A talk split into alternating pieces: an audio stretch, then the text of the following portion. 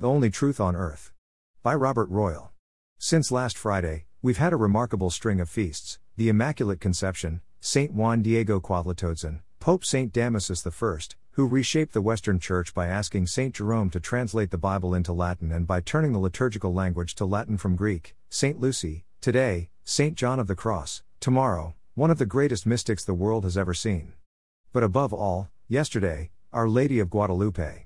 Guadalupe, of course, has great significance for us in the Americas, not least because it had the unprecedented effect of converting, with astounding speed, virtually a whole continent. It's never happened elsewhere in Christian history. In the end, it's a mystery of God's grace. But Sophia Institute Press has just published an illuminating account by Joseph Julian Gonzalez and Monique Gonzalez, Guadalupe and the Flower World Prophecy, how God prepared the Americas for conversion before the Lady appeared. In short, as the subtitle indicates, there was a kind of preparatio evangelica going on in Mesoamerican cultures for thousands of years before the arrival of the missionaries who accompanied the Spanish explorers.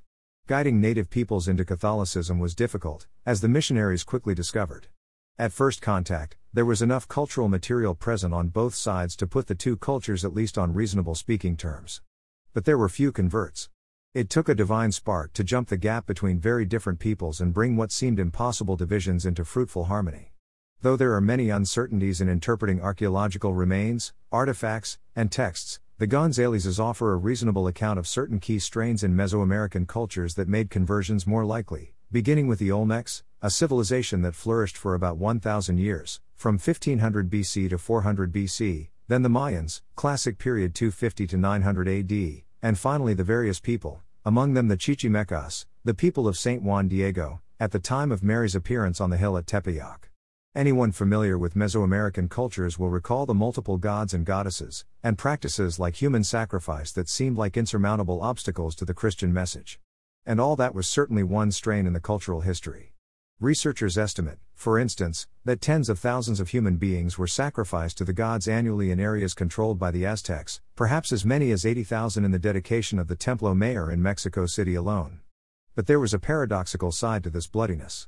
The Mexican novelist Carlos Fuentes, no friend to Catholicism, has commented one can only imagine the astonishment of the hundreds and thousands of Indians who asked for baptism as they came to realize that they were being asked to adore a God who sacrificed himself for men instead of asking men to sacrifice themselves to gods, as the Aztec religion demanded.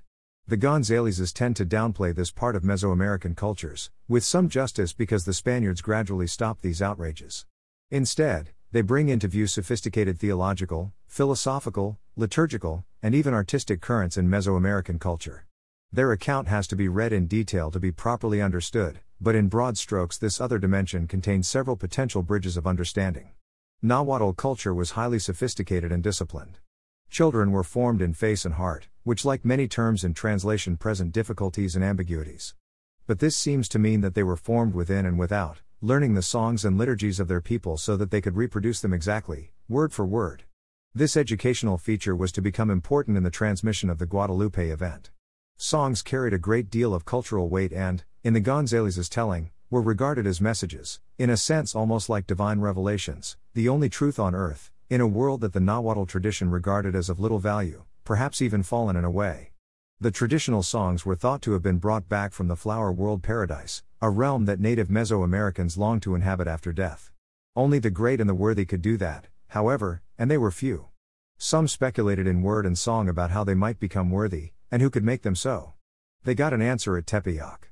St. Juan Diego was a macehual, just a humble ordinary person, and therefore not worthy according to Nahuatl tradition, but his encounter with Our Lady and the improbable story of the flowers in December seemed to parallel an earlier traditional song.